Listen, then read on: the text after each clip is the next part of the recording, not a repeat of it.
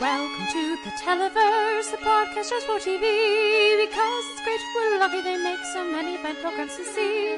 Your hosts Will and Kate like to debate the merits of all that they've seen. Comedy, genre, reality, drama, and anything that's in between. Welcome to the Televerse. Let's the show. Hello, everybody, and welcome to the Televerse. This is Kate Kulzick, joined as ever by Noel Kirkpatrick. And listeners, if you notice a slight clip in my voice, it's because we have a hard out today. And I know I've said for the last two weeks that I promise for really, realsies this is going to be short, but this one is actually going to be short, meaning an hour or less.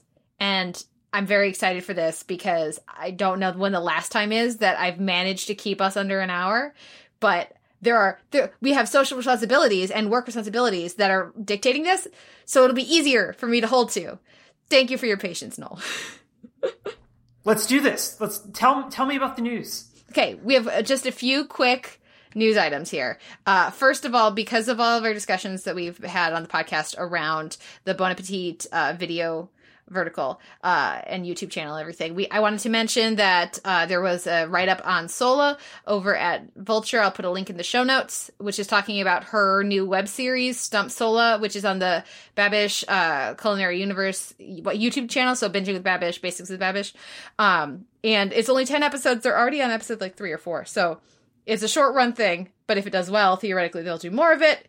Go check it out. Support Sohla. She's great. Um, or at least I think she's pretty cool. Um, then we have uh, Tatiana Maslany news, which I missed entirely. So what is this? She's not She-Hulk. Um, she talked to the uh, Sud Sudbury Star, and she was just like, "Yeah, that's not a real thing.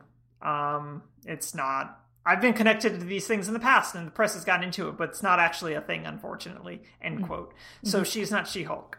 Yeah, which tears. But that is also something that a person with a secret identity would say. That is something that a person with a secret identity would say. That's very true. Um, you know what is unfortunately a thing though, apparently? A new season of Dexter? Why? Why Showtime? Just like no one no one asked for this. You made sure we wouldn't ask for this when you ended Dexter like that. Um, so yeah, just like sure, but cancel the Kirsten Dunst show, but bring back Dexter because I'm sure Dexter is going to cost less than the second season of On Becoming a God in Central Florida. I roll. Um, any thoughts on this? I've never actually watched an episode of Dexter in its entirety, so I have no opinion about it apart from that's just weird, guys. And also, he's a lumberjack now. I don't understand what this show is. He's a lumberjack and he's okay. Keep him in the woods. Um, mm-hmm. Our last bit of puzzling news, or huh? That so I guess the last one wasn't puzzling. It was just annoying. Um, the puzzling news is that The Vow has been renewed for a season two at HBO. Like, I, I mean, I understand how in a Scientology, uh, like the the Leah Remini show, um, kind of way, but that's not, yeah. you know, that's not what this has been. Uh, so I am going to finish this season of The Vow, but I do not anticipate coming back for a season two. What, what, what do you think about this? Having not read the news, are they doing like an antho show of like other types things like Remini's program? Or oh no, it's it's more Raniere. Oh yeah, I don't know how this is a second season um, unless they're going to talk about how Allison Mack is enrolled in Berkeley right now. I mean, I just I don't know what they're going to do. They're going to have more stories of survivors and people who have okay. left, and more secrets right. from within DOS and other. But it's like, I mean, if you if survivors want to tell their stories, I'm all for that. Uh, I just, yeah, I, it seems, you know. I don't I can't know because I haven't seen it because I haven't made it yet. So I guess yeah. I will withhold judgment but I'm not planning to watch beyond this first season. So, yeah. Um, on that theme, today we'll be talking about Cobra Kai season one. Spoilers, I didn't love it. Um, that's going to be our, our segment at the end of the show. I don't, I have no idea how Noel feels about it. So we'll see if this is contentious or just a bunch of us going, yup. Um, but I'm looking forward to it, listeners. That'll be at the end of the show. For now, we are going to just head right into our weekend TV, just serenaded by the by the delightful Amber Ruffin singing I've got twenty dollars more than the president, which was featured on this week's Amber Ruffin show. We're not talking about Amber Ruffin show this week, but uh, it had this song, eh, which is delightful. So we hope you enjoy. Be right back after this. I've got. $20 more than the president. You may not think it's a lot, but it's more than what Trump's got. I've got $20 more than the president. I've got $20 more than he has. Maybe I could lead a nation. Maybe I could host a reality show. I could say I'm a genius billionaire when in reality I blow. Maybe America works for the rich and the poor, the poor being Donald Trump. I could sink billions of dollars in failing businesses and land right on my rump. I'm landing on my big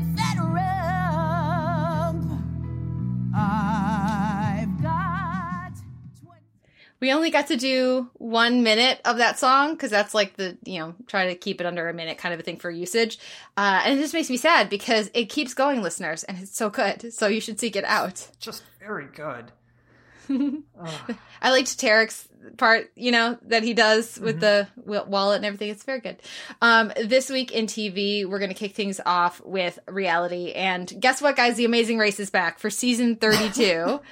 Uh, 1 million miles. Um, then Guys Grocery Games is also back for season 25, but it's Guys Grocery Games Delivery. Um, so they had two episodes. We, Guys Grocery Games or GGG, Triple G at Triple home. G. Triple G at home. Sorry, that's the appropriate vernacular. And then budget games. So more on that. Uh, then Noel caught up with the American Barbecue Showdown season one.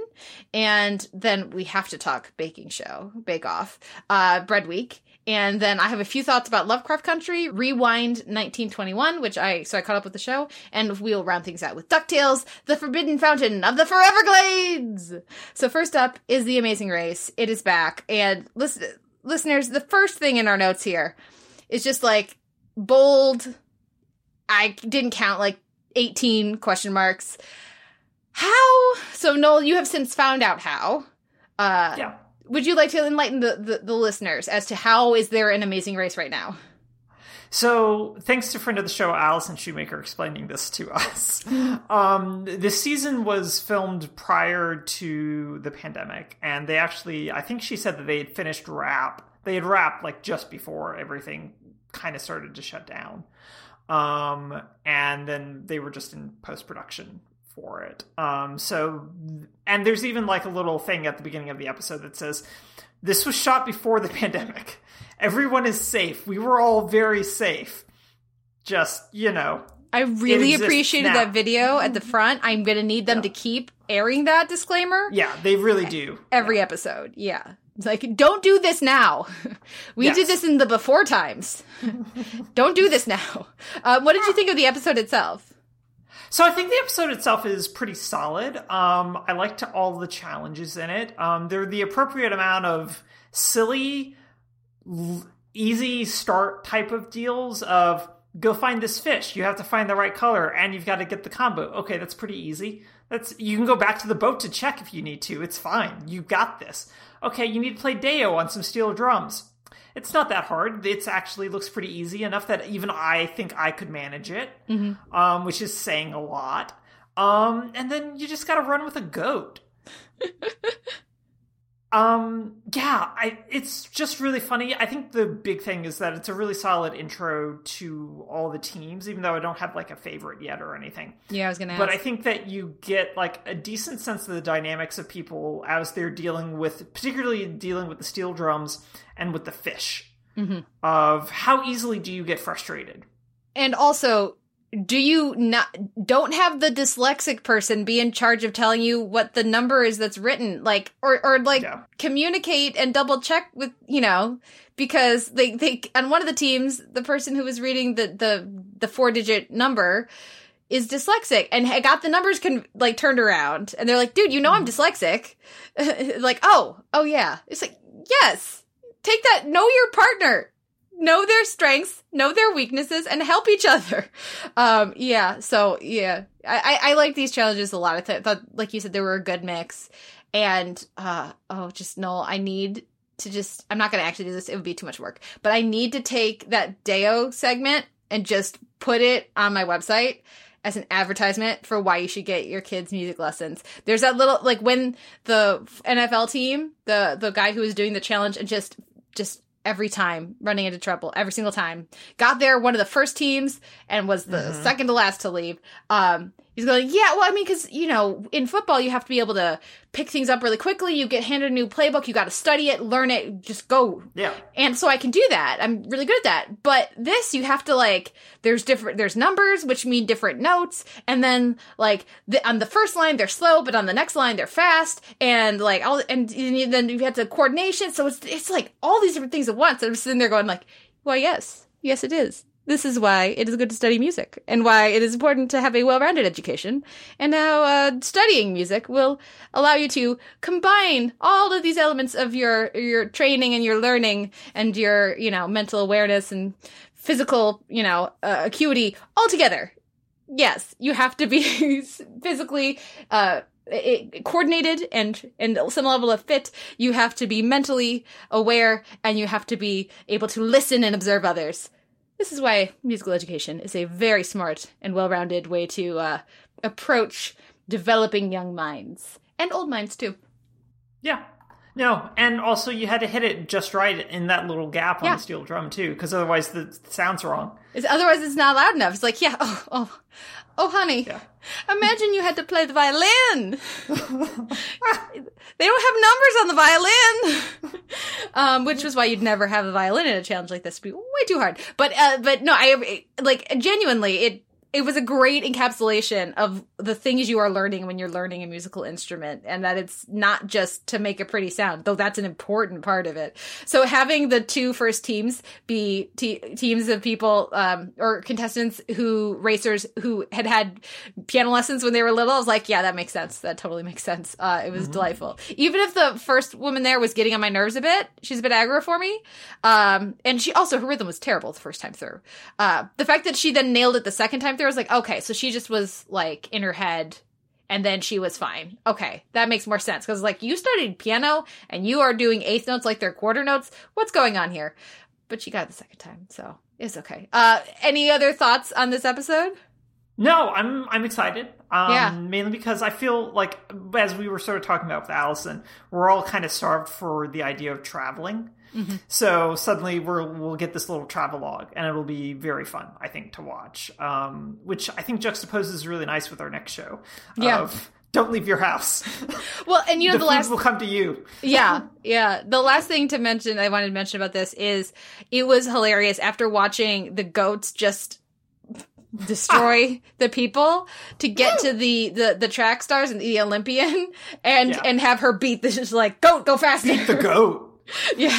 It was great. It's like she's not messing around. But yeah, when you have these elite athletes and the two teams that are two of the three bottom teams are your NFL players and your Olympians, like, yeah, that's right. Music is hard and it's really rewarding and it has a lot of value. Have a rounded education. Um, let's go to our next episode, which you've already, uh, you know, hinted at a little bit here. This is Guys Grocery Games Delivery and GG, Triple G at Home and Budget Games. So, um, it wasn't just Top Chef alums, but that was a big part of this. Uh, I enjoyed uh, like their twist on things f- to be able to produce a season of it, even if I would have liked to see the camera person wear a mask, which it seemed like they weren't in, in the chef's home. Some of home. them were. It depended on like which home Okay. they were in, but some of them did have on masks. Okay, good. That makes me feel better. Um, for listeners who don't know, uh, Noel, what is the standard format of Guys Grocery Games, and how have they COVIDized it? Right. So standard format of Guys Groceries game is that everyone competes in a act a, at a mostly functional grocery store that they have built specifically for this show. Um, it is fully stocked. It is ridiculously stocked. Everyone runs around. You have to cook in the grocery store. It's a lot of fun. It's a show that my partner and I deeply enjoy watching together. It's ridiculous how they have changed it for COVID is based on the success of doing uh, diners, d- drive-ins, and dives remotely, which they've done a number of episodes of as both like just episodes, but also as a fundraiser. Um, they're now doing guys groceries games from home in which they ship celebrity chefs boxes of ingredients from the store to the chefs' homes, and then the chefs have to compete against one another in two challenges using the box that has been prepared for them.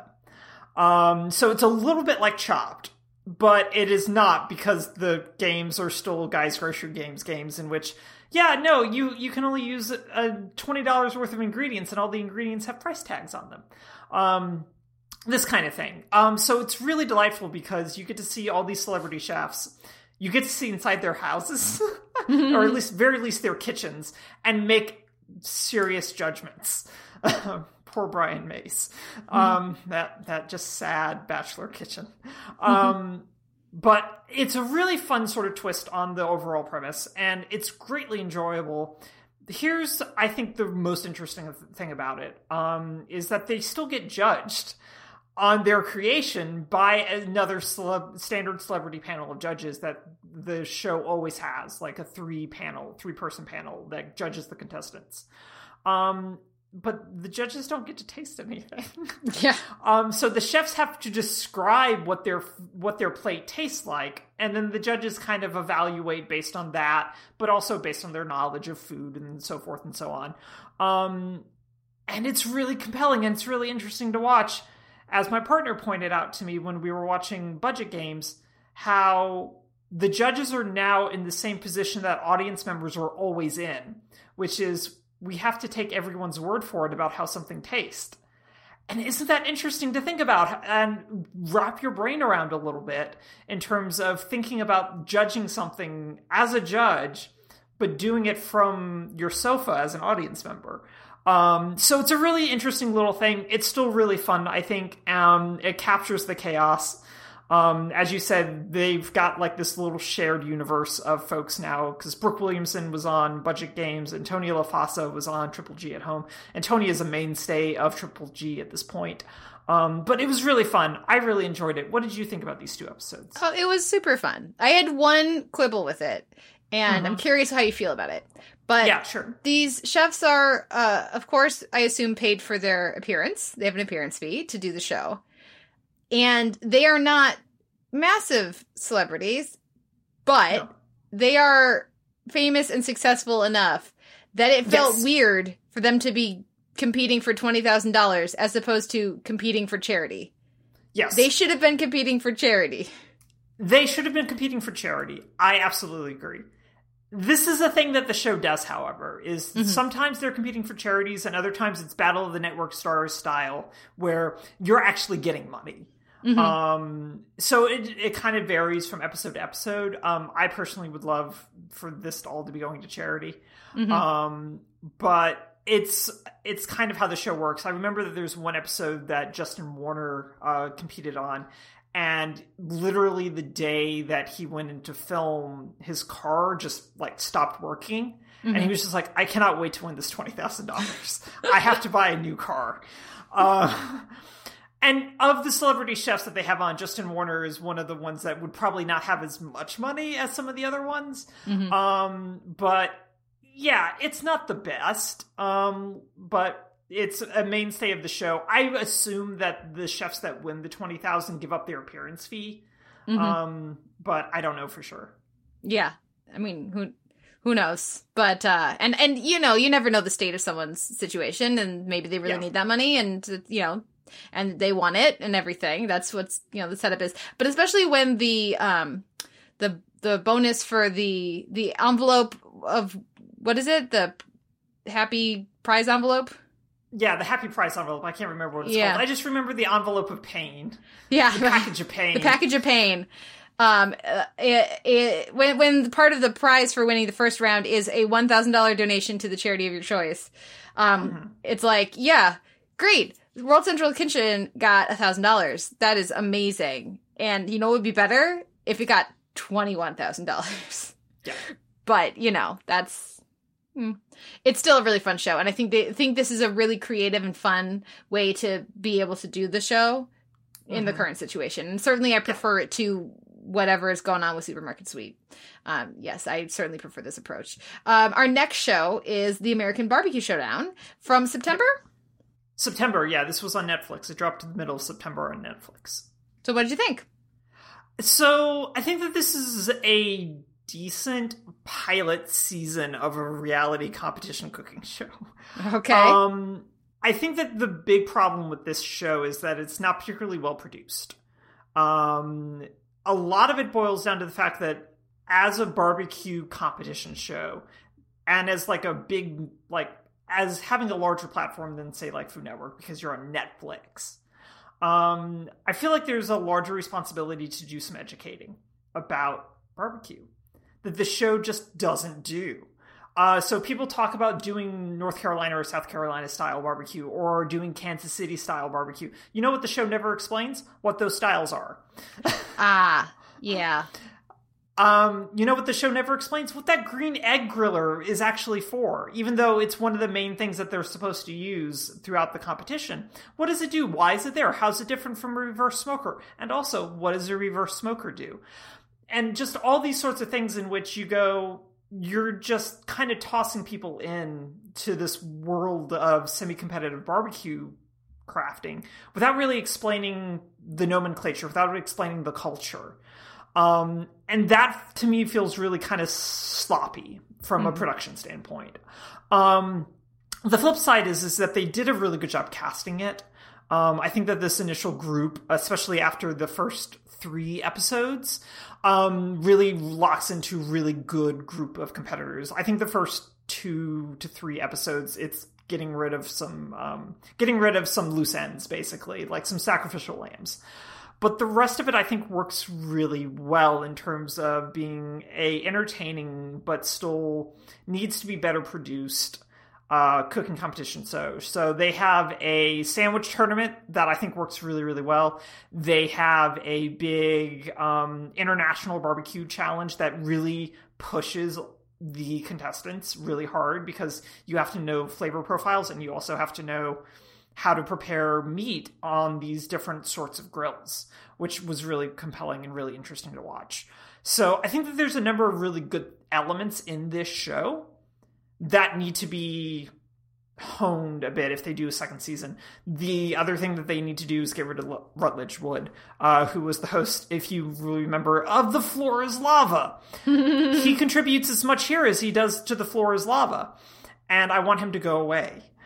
um, yeah. But I think that the, both of the judges um, provide enough commentary, even though the show clearly prioritizes the white woman judge, Melissa, over the black male judge, Kevin, uh, which I don't love. Um, I think it's both. It's interesting on like a weird sort of representational level, but I think it's still kind of a weird thing to watch. So, mm-hmm. Um, I think it's good though overall. I was kind of bored by the first couple episodes, and then I just kind of kept watching it. So something was obviously clicking. Um, but I think it's if you're if you missed not being able to barbecue this summer with your friends, this is a decent way to kind of get that get that sensation back. Um, they filmed this in Covington, Georgia, at some point. I don't know when, um, but it's it's good. It's decent. Um, I just want if there's a season two, I want a definitely better produced version of this show. Yeah.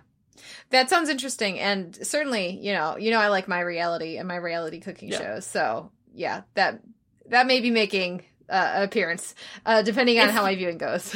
If you do get to it, I definitely want to hear what you think. Um, I was talking with a friend of the show, Corey Barker, about it, um, and we both agree that Rashid, who's one of the uh, competitors and is the only, basically the only like home barbecuer that's on the show, because everyone else is like veterans of the competitive circuit.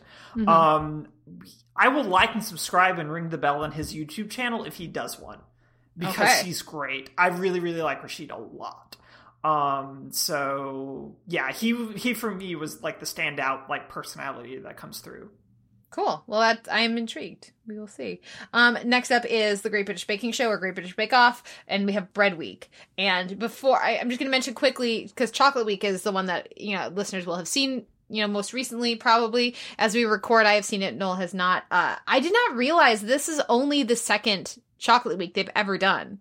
They've had chocolate uh, they've had other chocolate challenges, but only season six, uh, which is the Nadiya and Tamal and uh, Ian. The best uh, season. It's it's like the, it's the best season. Uh, they that one had chocolate as the semifinal, but this is only the second. I assumed there had been more, but no, there hasn't. There haven't. Um, there have been chocolate challenges, Yes. uh, but yeah. not chocolate weeks previously. Um, I'm just gonna warn you, Noel. It starts rough, Okay. but the technical is good, and the showstopper is like it's just. I, as far as I'm concerned, it is a dastardly challenge that Mhm. people who don't know baking with chocolate may not appreciate just how mean of a challenge it is. And Okay. so I really appreciate and they and they do well.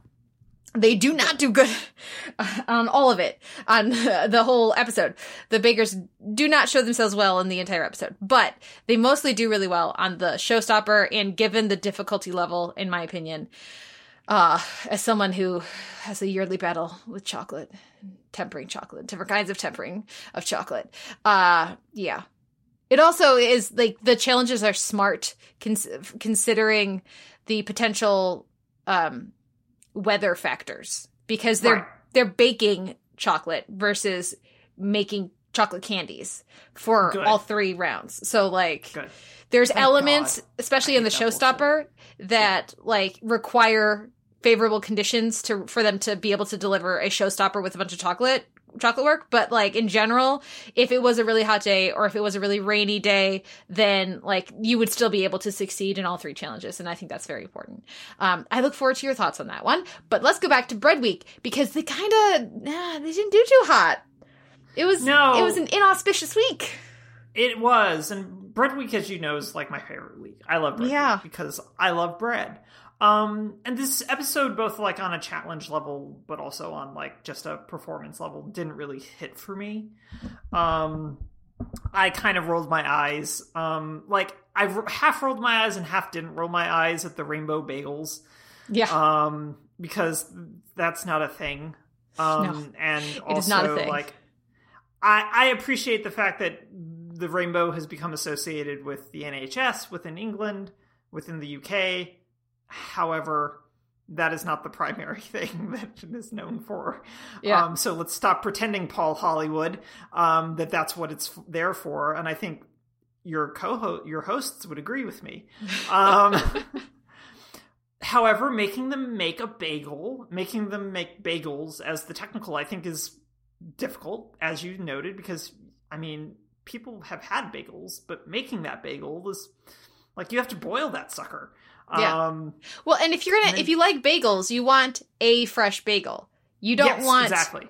ten fresh bagels, and they go st- like any other fresh baked good. They're way better right after you Yeah. make them. So Yeah. it's a one a day kind of situation. Yeah. So I think that that challenge was fine. Um, and it was probably like, despite the fact I, again, rainbow bagels are not a thing. Um, this from the man who didn't know what ruby chocolate was, but rainbow bagels are suddenly a thing. I was like, what flavor is Uh, this supposed to be? You know? yeah.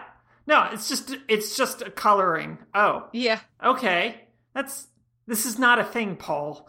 Um, but the soda bread um competition, I think, was worked well as a signature. Um, and I was fine with the showstoppers. Um, I mean, most of them weren't like great, but they're all fine. Um, yeah, I'm. You're gonna have to remind me though because it's been such a long week. I don't remember. Mark one. Mark, I know Mark won because his his like ridiculous Dharma wheel was ridiculous. Yeah, it was Um, so but cool. who went home? Who went home? Rowan. Rowan finally went home. Right. Yes. Okay. But I will say, Oh, I, I say finally, but it's only the third episode. I thought, you know, if, if you're going to go out, his showstopper looked really nice. Uh, But yes, also finally. At least his showstopper, like, he finished in time. Like, it wasn't the g- good recipe. It didn't taste great, but it looked really good. And he achieved his, like, his brief, his, his, what he was planning. So, like, at least he got to go out, you know, having successfully completed his bake. Uh, yeah. but yes, you were right. It's only three weeks and it still feels like finally. And I say that as someone very charmed by and appreciative of Rowan. Um, yeah, Mak should have stayed over Rowan in episode two. Um, yeah, but I look forward to your thoughts on Chocolate Week. Is all all I will say. Uh, yeah, I did like these. I I, I was very again for all these. I was surprised that well, the first two ha, that they hadn't already done a soda bread challenge, and they've done one quick bread challenge, I think. And they've done, but they only had to make one. And then this was having to make sweet and savory. And they, like I said before, they've done one bagel challenge before, but it was a round that they could practice and that they knew it was going to happen. So, like, I think these were good choices. Uh, This, like, all season, they've continued to surprise me with their brief choices. Um, and yeah, when you hear what the signature is for Chocolate Week, you are going to be like, really, really show, and then you'll be like, okay, fair enough, never mind. um, but the other two challenges are are very, I think, um, they're much trickier. So, yeah, I want to talk about Chocolate Week next week. Okay, for now, moving on. Sorry. That's o- no, no, no, don't apologize. No, that's perfectly fine. Just we'll talk about it next week. Um, Um, but also to address one of your points, um, in your review and your stray observations, um, fam- the contestants were allowed to have their families come with them mhm. to quarantine in their bubbles. Um, Okay. With them, um, they were given that option by the production.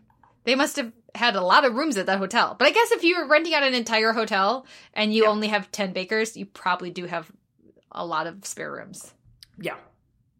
Do they have to stay in quarantine after they get eliminated? Yes, because, Because otherwise, they, the finale, right? yes, yeah, and also because if you just go home, people will know you got eliminated and it might get leaked and Yeah. all that kind of Oof. stuff. So that yeah, no, suck. yeah, no. So I they have to stay at the hotel. Oh man, can you imagine like going? Uh, let's hang out at the cafeteria with everybody who's not eliminated. Hey guys? Uh, yeah, yeah, that would be rough.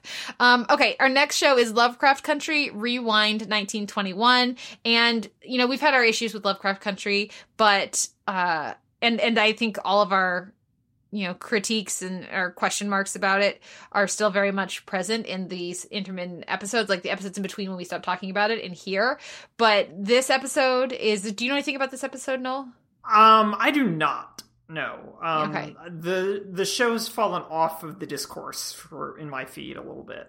So- yeah this is their I mean, do you mind if i say No, you can absolutely say it's fine. this is their tulsa episode oh, okay. I did see a little bit about this. Yeah, they travel back in time to the Tulsa massacre. Um, and I think they did a really good job with it. There are some like there's some overwriting. There's some moments that I wish they would have just let sit. Just let Tick pick up the bat and don't have a whole other line for Montrose. It's not necessary like so there's some things in here where it's just just let them trust the audience a little bit more. But you can't I mean you're not I mean I can't argue with the power of Montrose just listing names of people who died as he waits, you know, to and he, as as he watches what's happening. Um I you can't argue I mean I can't argue with a lot of really really powerful and um emotional moments. I thought, you know, if you're to do a Tulsa episode, I mean, it's it's so strange to think you know it's only how however many months ago that we had the watchmen um, Almost a year. A year right? I think a yeah. year ago. Yeah. Come- Yeah. Not not a year, but like it was less last than but year. yeah it was last year that we had the the the discourse around the tulsa massacre on watchmen and so many people never having heard of it before um and where and then here a year later it's like oh they're doing their tulsa episode well of course and you know uh but it's i mean if, if you didn't watch watchmen i'm sure there are plenty of let's be very clear white americans who are not aware of the tulsa massacre um who this might be their first exposure to it and hopefully they'll go and search it out. But i thought it was really well handled and there's a bunch of really beautiful moments and there's some just like really fucking creepy stuff especially uh what happens with uh diana. And i think they've done a good job in the previous episode i think they've done a good job of building stakes for the finale. So um we'll see what happens uh i i expect i will be talking about the finale next week but uh, I was really impressed with this episode. Um, even if I was like, "Oh my God, Leti, run! Yes, you're very cool walking through the fire, but run, just run, just run, please." Hippolyta, you know, like she's having a rough go of it, so just, just- Anyways, uh, our last episode is DuckTales, The Forbidden Fountain of the Foreverglades. Uh, so, what did you think of our uh, Scrooge and Goldie spotlight here?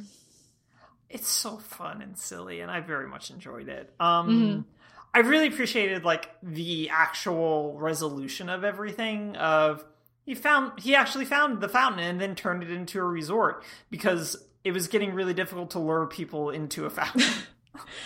Yeah, people just won't follow an old man to a fountain anymore in the middle of the yeah, swamp. no, Yeah. They just won't. So, but if I make it a hotel, um, Uh-huh. so I think that there's a lot of really silly, delightful things here. I will say that my partner uh, immediately pegged the lion as being Ponce de Leon Yeah. immediately, um, which I was. You know what's sad? "Oh, I should have seen that too. I that just so much- connected Yeah. right now Yeah. that he's a lion. Oh, did you just make that? Yeah. Yeah. Feeling real dumb right now. Thank you, though, because I would not have connected that on my own. You're welcome. It's what I'm here for.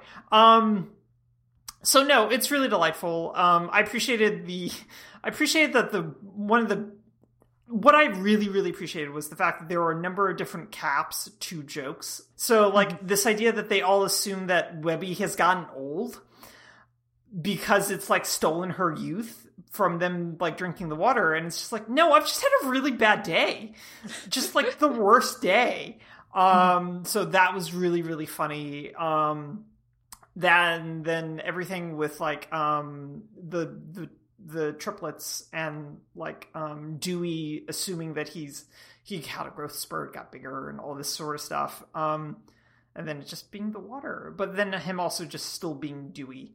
I think there's just a lot of really good little payoffs here. Um, but yeah, the episode is just pure, wonderful silliness between two weirdly immortal beings. Yeah. Um, and they're and ju- which always reminds me of Scrooge's creepy Brigadoon house with his family still inside of it. Don't overthink it. Right. But it's still really great. Um Tennant and Sagal just play off each other so well and they find that that kind of rival screwball 40s uh 1940s stuff just find that mode really quickly and I always really enjoy when they do it and also boy young Scrooge was hot for a duck. Um, oh, it's uh? Allison Janney, though. It's not Katey Sagal. Oh, is it Allison Janney? I thought it was Katey Sagal doing an Allison Janney impression. Yeah, it is. It is a very like it, I can hear the Sagal in it in that performance in some of the choices. It's not to me anywhere near as close as the oh that's Julie Bowen. I'm pretty sure it's not. Um, but but uh, but yes, yeah, it was it was really fun. I liked this episode a lot, and I thought it thought it balanced the two storylines well. Um, there was enough mislead, there was enough banter. You knew where it was going to end up, but it was a fun way to get there. And yeah, it was just very very silly. And the notion that like nobody really misses these spring breakers. He's been doing this a long time, and no one has ever been like you know, Biff never made it back from spring break. Uh, is just a delightful and creepy undercurrent. Um, so yeah, it's uh, it, it, it was another delightful Ducktales, and the, yeah, that's about all I have to say about it. It's fun. Uh, what wins your weekend TV? Um, that's a good question. DuckTales was pretty solid. I really enjoyed Amber Ruffin having twenty dollars more than the president. Um, but I think I'll give it to Guys Groceries Games just for the sheer COVID novelty of it all. Um, but it's pretty low bar to clear this week. What yeah, I'm? I, I'm gonna give it to to Lovecraft Country definitely. okay. um some really and like some of the music choices too like they like i have my you know issues with the show. The music is not one of them. Uh really really good stuff. Um now we're gonna take a break listen to a trailer and come back to talk about season one of cobra kai which was originally on youtube but is now on netflix. So we'll be we'll be right back after this. Fighting positions. I just don't know why you'd ever want to bring back Cobra Kai. You're not trained to be merciful here. Mercy is for the weak. You may know the moves, but none of that matters unless you have balance. Are you ready to learn the way of the fist? Yes, sir! Johnny,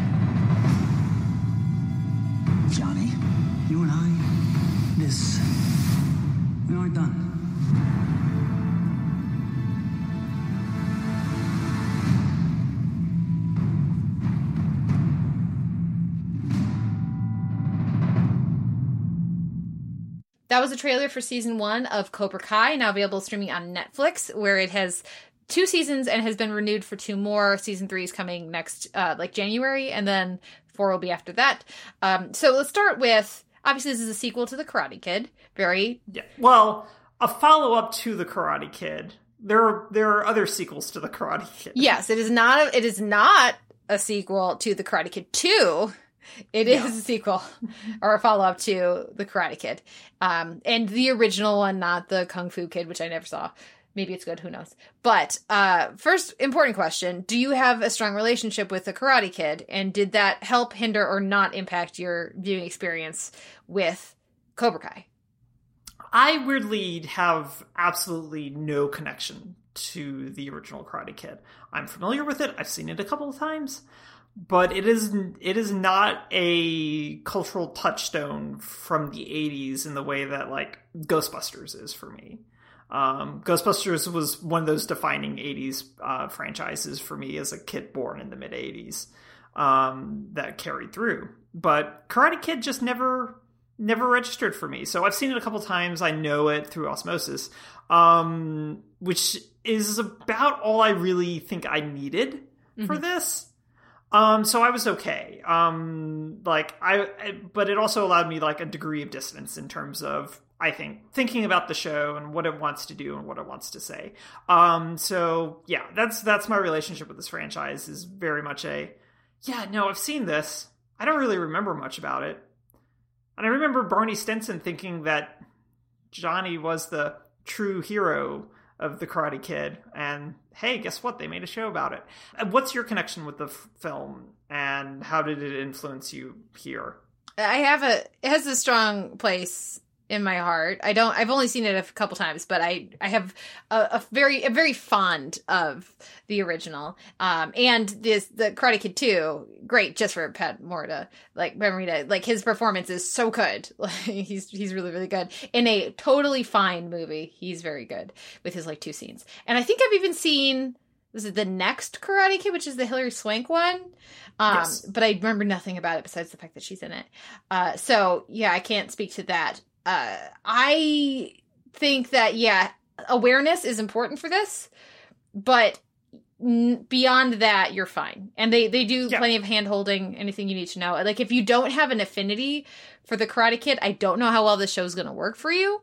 Um, I can't actually. I can't really imagine it working if you don't go like, oh yeah, yeah, like you know Johnny and like, oh yeah, okay, and Daniel-san and you know, and have like a little bit, at least a little bit of nostalgia and warm fuzzies. I don't know how the show works for for viewers, so I would be curious to see, you know, if any of our listeners do have that experience, what they felt about it. I did not care for Cobra Kai. Didn't think it was even all that particularly good. I think there are some good elements to it, and I think there are some choices that I think are interesting, but mostly I had big problems with the racism of the show and I had uh big problems with just like wh- why do you want to watch this show? Why am I why am I watching these characters? And I think there it's a combination of factors of the show wanting to like set up an asshole and watch them learn lessons and also massive blind spots uh or either that or very intentional racism on the show's part where the, they don't seem to understand that if you go from um you know having pat morita beat up a bunch of privileged white kids who are very physically you know uh, like who who are very strong and beating the crap out of this this this poor kid it reads very differently than if you have an older white man beating up an asian kid even if he's you know actually 25 and built. Like it it it's different. It's not the same um at least in in america in our cu- current culture. So the, that's just one example of many. And i'm curious so i'm very curious how you felt about it because i wanted to like it more because i watched it all. Like i have to watch more of this. I hope that this isn't a problem for me all the way through. I hope they're just starting out with a thing and then they're gonna change and subvert it and in some ways they did and in other ways i think they really didn't so yeah i i definitely with the way it ends, I have no interest in season two, which is disappointing because I like Miguel. I want to be invested in season two. The second generation is much better. Just give her to the first generation. Yeah, so from my understanding is, is that the second season does a lot more work to start to undercut and like actually do stuff with exploring the larger ramifications of the toxic masculinity that is the foundation of its program of Cobra Kai, um, and arguably is the foundation for 1980s films in general, um, of a certain vein of which Karate Kid could arguably fall into. Um, it doesn't to a certain degree, if my recollection, but the general concept is there. Um, so yeah, I don't really like this either. I, I think I like it slightly more than you, but it's fine. Like that's the thing I can say about it is that it's fine. Um, and that I think that it has like a good concept of wanting to think about all right, how do we change Johnny from this just really toxic human being who has a reason for being toxic and has never had anyone to explain to him why this is bad. Um, but it's just not really interesting to watch. Um, and I also kept going, like having weird things of like, all right, wait, no, ha- wait, he doesn't know what Facebook is, but he knows how to order custom geese and get Yep. big decals for his wall and get mats and stuff. But I'm confused about his knowledge. Yup. Don't think about it. Um, but everything else that you've outlined in terms of like, yeah, no, that scene in front of the mini mart in the pilot is actively bad. Um, and so are most of like the fights in terms of a representational standpoint. I do think that the show does a decent job of showing how that kind of toxic mentality and how that toxic masculinity is infectious, however. It does a really good job with Eli and Hawk. Yeah, and with Eli and Hawk, but also with Aisha to a certain degree as well. Because she goes whole hog as well, in a different sense than um, Hawk does. Oh, God, Hawk. It's a good performance. It's a great performance. Like Yeah. that's kind of the thing is like I think that the kids, the younger generation, as you were saying, provide a number of really, really great performances. And I do, I think William Zabka and Macchio, I think are both really good in terms of what they're what they're being asked to do, but they're not being asked to do a whole lot.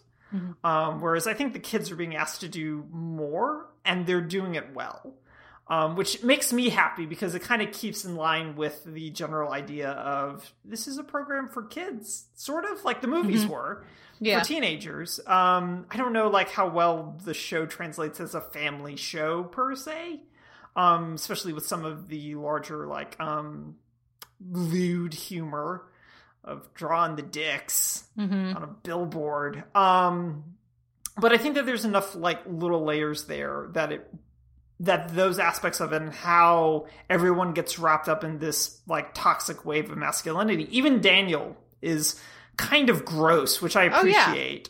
Yeah. Um, and that, but just in an actively different way from how Johnny behaves. So I think that there are elements of it that are that I like, but the show as a whole, I was just mostly bored by. Um, which made me really glad that the episodes were only 25 minutes. Yeah. Well, it just when they introduce the other like when when they introduce the other like business owner guy and he's just this Cole, Tom Cole. No, not Tom Cole. The the the the landlord. Oh, yes. And it's Oh, just like God, let's no, tick off a bunch of racist stereotypes. Uh, and it's just it's just really bad. And oh, I mean, yes, it's it's more interesting that Daniel isn't some paragon, but I spent the whole thing just pissed off at him because he's a terrible father who has ruined his youngest kid. Um, who uh, you know they go too far with making him a dick. I think at first, uh, I think the his I his his his racism towards is it Kyler? I don't forget the the boyfriend. I don't remember. And it's just like Yeah, assuming Kyler. No, yeah. no, Kyler's the correct name. Kyler's the right name. Um, is is absolutely on point and very good and very appropriate. And I appreciated it that he's like, but where are your parents from and we're like see yes yes it is like this is someone who greatly respects and reveres japanese culture and does not realize that he is also part of the problem you know like that there has some interesting things to say with that but like you don't need to make daniel a total dick in order to make johnny more likable or like to get you on board with johnny that's just you know it's not interesting and also anyone I don't want to watch any show about characters who can't let go a fight they had 30 years ago. Um, and we get why Johnny is hung up on it, Yeah. but we have no, there's no decent explanation for why Daniel is. It doesn't make any sense. Um, it also doesn't make any, like, he would be a laughing stock if he made his entire sales pitch was like 30 years ago. I won a, a, a, a, a, ju- like a karate championship. Literally, that is a thing that Keith Raniere did or does. I don't know if he still does. Uh, but like he was like, yeah, he won a judo tournament at age eight, and that shows how physically adept he is. like that is that is not something that people would think was cool. That is something that everyone would mock. Um, so it's just really and some of the, the other elements they're just trying too hard. I liked the I, I really like Miguel. I like his family. I like the tension between the mom and the grandma about how he should act. I like uh, the love interest like dynamic with uh you know even i'm i'm down with what the, most of what they do with the love triangle until they feel the need to again be like well we can't like miguel too much. So let's have him act Yes. like a dick because it's important that we build up this character by making the other character a dick not by just building up that other character. It's just it's frustrating. And if you know johnny is just such a sad character like he's hung up on Allie. There's no Allie. He doesn't. It means nothing. And and that means that just it tells you a lot about him, which is interesting, but doesn't make sense for what the little we know about the the character. And it also, uh, like that should be like a starting point, and then we see him grow, and we start to get a little bit of that. But I don't want to watch a pilot season so that I can watch the more interesting second season. And when Kreese shows up at the end, I was like, oh, well, I'm not watching. Like, the whole point of the finale is that Johnny seems like he learns his lesson that, oh, the Cobra Kai mentality is actually really destructive, and I'm passing on like the sins of the the mentor right to my students now and i'm part of the problem and and instead they like we're gonna do a whole season of this? In season two? No no i'm good. I don't need that. Um i, I so I, there were episodes that i liked. I liked the stop off the bar. I liked like when basically when they felt like more like people Yeah. i liked them. Uh Yeah, and- I mean, when they're bonding over liking REO Speedwagon, despite the fact that it's grounded in what man doesn't like REO Speedwagon? Um, but it's still like, oh, you're human beings right now. That's nice. Yeah because you're not human beings the rest of the show. Yeah. And it just, I think there was too much. I mean, I don't know how much was intentional and the point of the show and how much was, you know, just the writers knowingly setting something up but failing to demonstrate that they are that they are undercutting this message but there was just too much um uh, unsuccessful white male uh pity party for at the be- start of the show um, of, Yeah, oh, sure. here, here are all these reasons that we should feel bad for Johnny, as opposed to here's all the ways he has fucked up his own life, and he is he is responsible for where he is now. The fact that he has not been a father to his child for 16 years, like this is not enough to get me to like him. and well, if you know, if this and that and that and that, it's like at a certain point you're responsible, and a big part of that is when if you have a kid, like you Yeah. you're responsible for that kid. And yes, you had a piece of crap, emotionally abusive father, stepfather, but that doesn't make it okay that you are an absentee father. Uh, Right. So it just it was really frustrating for me because I could see a version of the show that I would be really interested in, but this is not it. Yeah, no. And Robbie, um, who is listeners, Robbie is uh, Johnny's son. Mm-hmm. Um, just has a range of problems throughout the show. Mm-hmm. Uh, his mo- his mother is also just Yeah, awful, just just terrible. yeah, Um, and so him latching on to Daniel um, as a surrogate parent um, makes a lot of sense, and I appreciate. I do appreciate how the show handles his transition into that. Yeah, I think that works well. I'm gonna I'm gonna rip this guy off to prove something to my dad. To oh, no, this guy cares about me? Question is- mark. This is kind of nice. Yeah. I'm being treated with uh, like if you see, they notice how I'm doing and they care about me. Yeah, that was a stupid reason to do it. I'm just gonna just, no nobody tell them because that'll be awkward. yeah. But Um, so that generally works, but it gets wrapped up then in the uh, triangle, which I hated. mhm. Like as soon as Miguel walks to the patio and sees Johnny and Sam, I'm just like, oh, Robbie. no, we're gonna do this. We're actually gonna do this. Instead of, I know that they're teenagers, but just talk to one another a little bit. Just have a Yeah. conversation for the love of. No, we're not. We're gonna ha- we're gonna have this all bottled up for the big finale. Okay.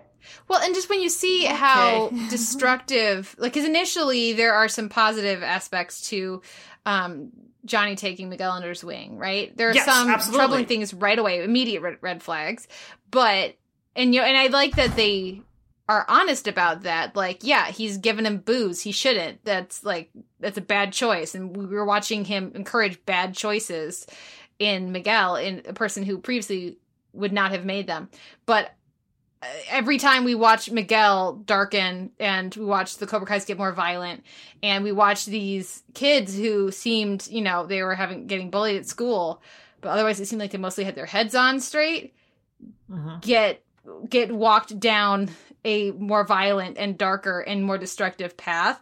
It just makes it all the more uh upsetting and frustrating when the show wants me to like Johnny cuz it's like Yeah.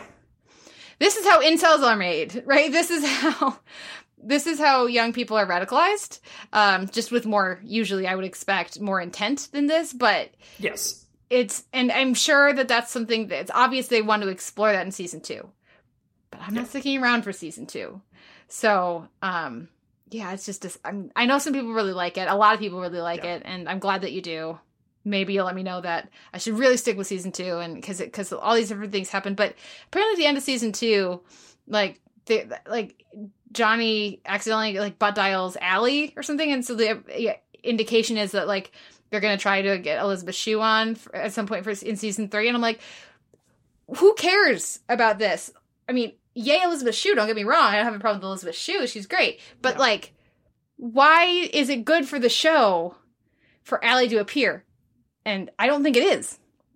Yeah. So it's just well, it feeds into the larger thing I think that the show sort of deals with is with its female characters. Like um Daniel's wife is great, but she's also ill defined. Well, she's first she's Um, terrible, and then yeah. all of a sudden she's super mom, and then like there's no and same thing is true with pretty much all the the women. Uh, Yeah. like the fact that the mother-in-law and the wife are constantly bickering until Sam like works her magic and gets them Off those screen and they're all those better. those yeah. magical you know like well you know those emotional women i had to manipulate them into not fighting you're welcome dad i was able to do that because i also am a woman and you couldn't possibly you know step up and be a good partner to your wife you know like it's there's some really toxic gender Yeah. stuff even aside from the things that it's clear the show knows is toxic um so Yes, exactly. The show knows certain things are toxic and then doesn't know that other things are. Um, and it's just it makes for a very split, weird viewing experience. yeah so does not get a televerse seal of approval No, Looking forward to not watching more. I may watch season two just Mm-hmm. to kind of see, but it's going to be like how I probably watched American Barbecue Showdown, which is like an episode at right before I go to bed, and then be like, yeah, okay, I can go to sleep now. um, Fair enough. but yeah, yeah, Yeah. Well, on that eh, note, uh, a few show notes. You can find a post for this episode over at theteleverse.org where you can leave us a comment and let us know what you thought of the week's TV. You can like our page on Facebook and start up a conversation there. You can find our M4A chaptered feed and MP3 unchaptered feed up in Apple Podcasts where you can leave us a rating and review. We'd appreciate your feedback there. You can also find us over in Stitcher and uh, you can find my Bake Off write ups and recaps over at the AV Club. And we're both on Twitter. I am at the Televerse and Noel. You are? At Noel RK. Thank you so much for a great week, Kate. We're almost at an hour. Let's go. Look at that. Thank you, Noel, as well. Thank you everyone for listening. We'll be back next week with another episode of the Televerse.